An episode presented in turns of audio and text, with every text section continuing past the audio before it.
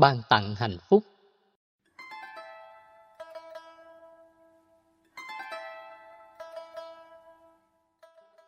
Ở đây Đức Phật sử dụng từ linh, tức là khiến cho.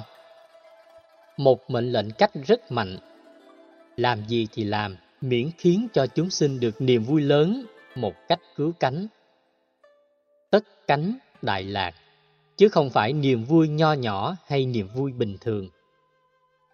Theo Đạo Phật, niềm vui lớn là có được trí tuệ, giải phóng tác nghiệp, sống một cách an vui hạnh phúc, không bị hệ lụy trong nỗi khổ triền miên, những nỗi đau lặp đi lặp lại nhiều lần. Hiểu theo nghĩa rộng hơn, đại lạc có nghĩa là niềm an vui giải thoát, chặt đứt sinh tử luân hồi. Mấu chốt của việc giác ngộ là làm thế nào để vẫy tay chào với sinh tử. Nhu cầu đó khá cao, nhưng việc làm cần phải có tính trình tự. Ta cứ hiểu theo nghĩa đầu tiên, chúng sinh là các loại hình sự sống có tình thức, cao nhất là con người, kế đến là các loài động vật, sau đó là thảo mộc, thực vật vô tình. Mong cho các loài chúng sinh được niềm vui lớn như thế nào? Đối với con người là mở mang trí tuệ, trao dồi đức tính tốt, định hướng con đường tâm linh, rũ bỏ nghiệp chướng và hướng đến sự giải thoát an vui. Nhưng đối với các loài động vật khác có làm được như thế không? Rất khó. Con người có ý thức, có thể rèn tâm luyện trí theo sự hướng dẫn, còn các loài động vật chỉ được hướng dẫn một vài động tác căn bản. Chẳng hạn, nuôi chó, ta huấn luyện nó lại, nhảy, ngồi, hoặc ta có thể dạy nó trung thành suốt cuộc đời. Đi đâu nó cũng đi theo, luôn phụng sự vì lý tưởng, vì sự nghiệp chung như loài chó trong quân đội.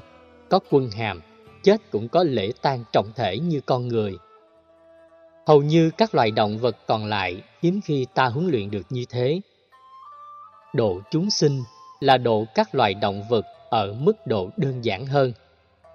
Làm thế nào để chúng được bảo hộ và sống với quy trình của đời sống thiên nhiên, sanh, già, bệnh, chết như con người theo tiến trình nghiệp chung và riêng của các chủng loại, chứ không bị giết vì lý do hưởng thụ, vì lý do này hay lý do khác. Còn các loài thảo mộc, bảo hộ chúng được hiểu là tôn trọng môi trường. Ngăn nạn hâm nóng toàn cầu tiếp tục diễn ra, kêu gọi ý thức và cam kết giữ môi trường xanh, sạch để con người sống bình an trong sự cân bằng sinh thái nói chung. Đó gọi là niềm vui lớn. Ở nghĩa thiết thực hơn, chúng sinh được hiểu là con người. Trong văn học Đại Thừa, khái niệm con người ít dùng, mà thay vào đó là cụm từ chúng sinh. Tại sao lại dùng từ khó hiểu đến thế? Lý do đơn giản là Đại Thừa nhấn mạnh đến học thuyết từ bi trên nền tảng vô ngã. Vô ngã không dùng khái niệm nào gợi ra sự chấp trước về cái tôi, sở hữu của tôi và những cái đối lập tôi là chấp pháp. Vì vậy mới dùng từ một chúng sinh cho nhiều điều kiện hay nhiều yếu tố hòa hợp lại thành. Nếu nói con người thì ta chấp vào nhân, nhưng nếu dùng chúng sinh thì chấp vào cái gì? Hình dung từ đó để người ta bớt đi sự chấp trước. Khi cái tôi được giải phóng, thì cái tôi sở hữu không còn là mối quan hoài ưu tiên. Nhờ đó ta rũ bỏ chấp trước liên hệ đến chúng dưới nhiều hình thức khác nhau. Ta hiểu cụm từ cầu cho chúng sinh bằng với câu cầu cho nhân loại hay cầu cho mọi người trong từng ngữ cảnh cụ thể. Còn những ngữ cảnh Đức Phật kêu gọi thiết lập lòng từ bi, bảo vệ sự sống của các loài động vật và chúng sinh, đó được hiểu bao gồm các loài động vật. Nói dưới góc độ vũ trụ học, chúng sinh bao gồm luôn cả loài thảo mộc. Còn bình thường, trong những ngữ cảnh xã hội, đạo đức thì chúng sinh được hiểu là con người. Như vậy, khiến cho chúng sinh tất cánh đại lạc, được hiểu nôm na là làm cho con người được an vui lớn và đạt được cứu cánh.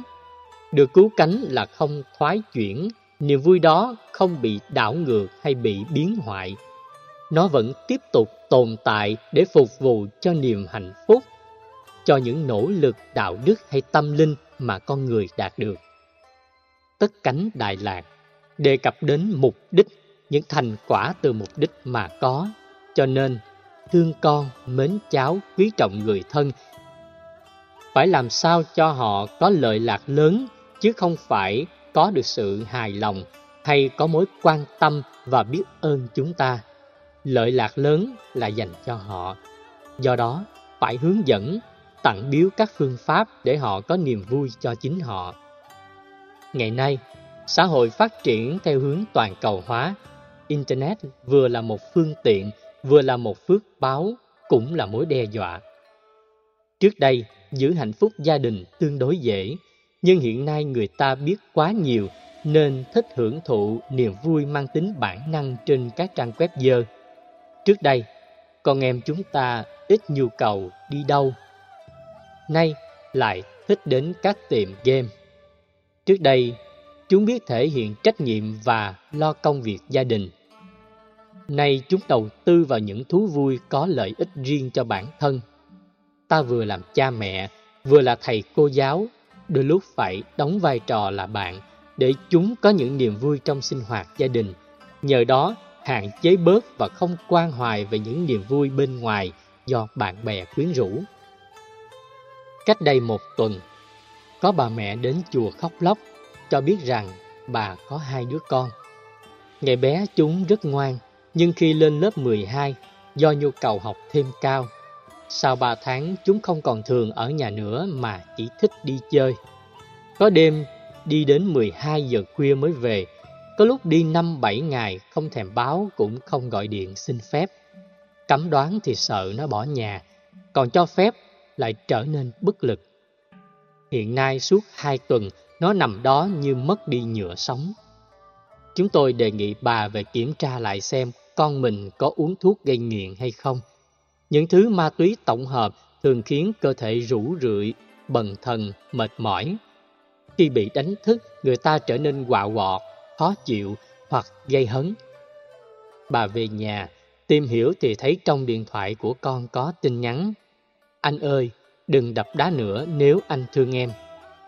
Như vậy bà biết con bà đã có người yêu, và nó kể sự thật cho người yêu nghe, trong khi nó chỉ nói với mẹ rằng chỉ nghiện game nên game hành nó. Mặc dù ở tuổi 18 yêu còn quá sớm, nhưng trong tình huống này, con bà tin tưởng người yêu hơn cha mẹ.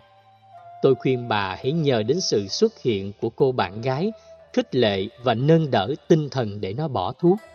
Một mặt, ở nhà không tạo điều kiện, không cho tiền, không hỗ trợ những đòi hỏi không chính đáng và bù đắp vào đó là tình thương. Dĩ nhiên, giải pháp này có thể dẫn đến hậu quả phụ, chẳng hạn như yêu sớm. Đến lúc đó, ta sẽ phải có thêm giải pháp khác. Nhưng trước mắt, trong tình huống này, thì tìm cái thay thế để con vượt qua. Mấy hôm nay, bà cho biết con đã tiến bộ, chịu ăn uống, không đi chơi khuya, không xin tiền nữa và nêu quyết tâm bỏ thuốc gây nghiện. Mang lại lợi lạc cho người thân đôi lúc đã khó, mang lại lợi lạc cho người dân nước lã lại càng khó hơn. Phải làm có phương pháp, bền bỉ, kiên trì, nỗ lực với sự quan tâm thì ta mới thành công phần nào. Điều giác ngộ cuối cùng với trọng tâm làm sao để mỗi người có được tâm đại thừa, tức là tâm độ lượng, tâm phụng sự, tâm dấn thân, tâm mang niềm vui, tâm nhổ nỗi khổ.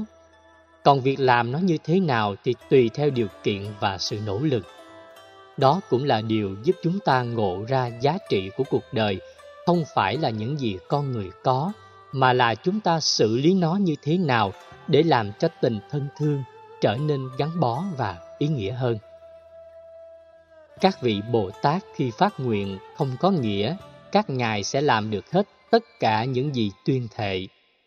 Nhân quả là một chuyện, nhưng phải xuất phát từ tâm, từ bi rộng lớn mới có bản lĩnh bi trí dũng để vượt qua trở ngại và hướng đến sự thành công. Đọc vào nhiều bản kinh, Đức Phật nào đó khi còn là Bồ Tát đã phát nguyện A, B, C độ chúng sinh, mong chúng sinh có được thân Phật, tướng trang nghiêm, trí tuệ sáng láng, đạt niềm vui, không còn khổ đau trong sinh tử luân hồi. Nhiều vị Phật phát nguyện rằng nếu trên cuộc đời này còn ai khổ đau thì các ngài nguyện không thành Phật. Nhưng trên thực tế, các ngài đã thành Phật không biết bao nhiêu kiếp rồi, khổ đau vẫn tiếp tục tồn tại. Ta phải nhìn và thấy rõ rằng các lời phát nguyện là nhằm nhân lớn mối quan hoài của chúng ta về cuộc đời, chứ không có nghĩa là một sự thật. Phải nuôi lớn sự phát nguyện đó mới có giá trị, mang lại lợi lạc lớn, chứ còn chỉ mong mỏi thì không hết.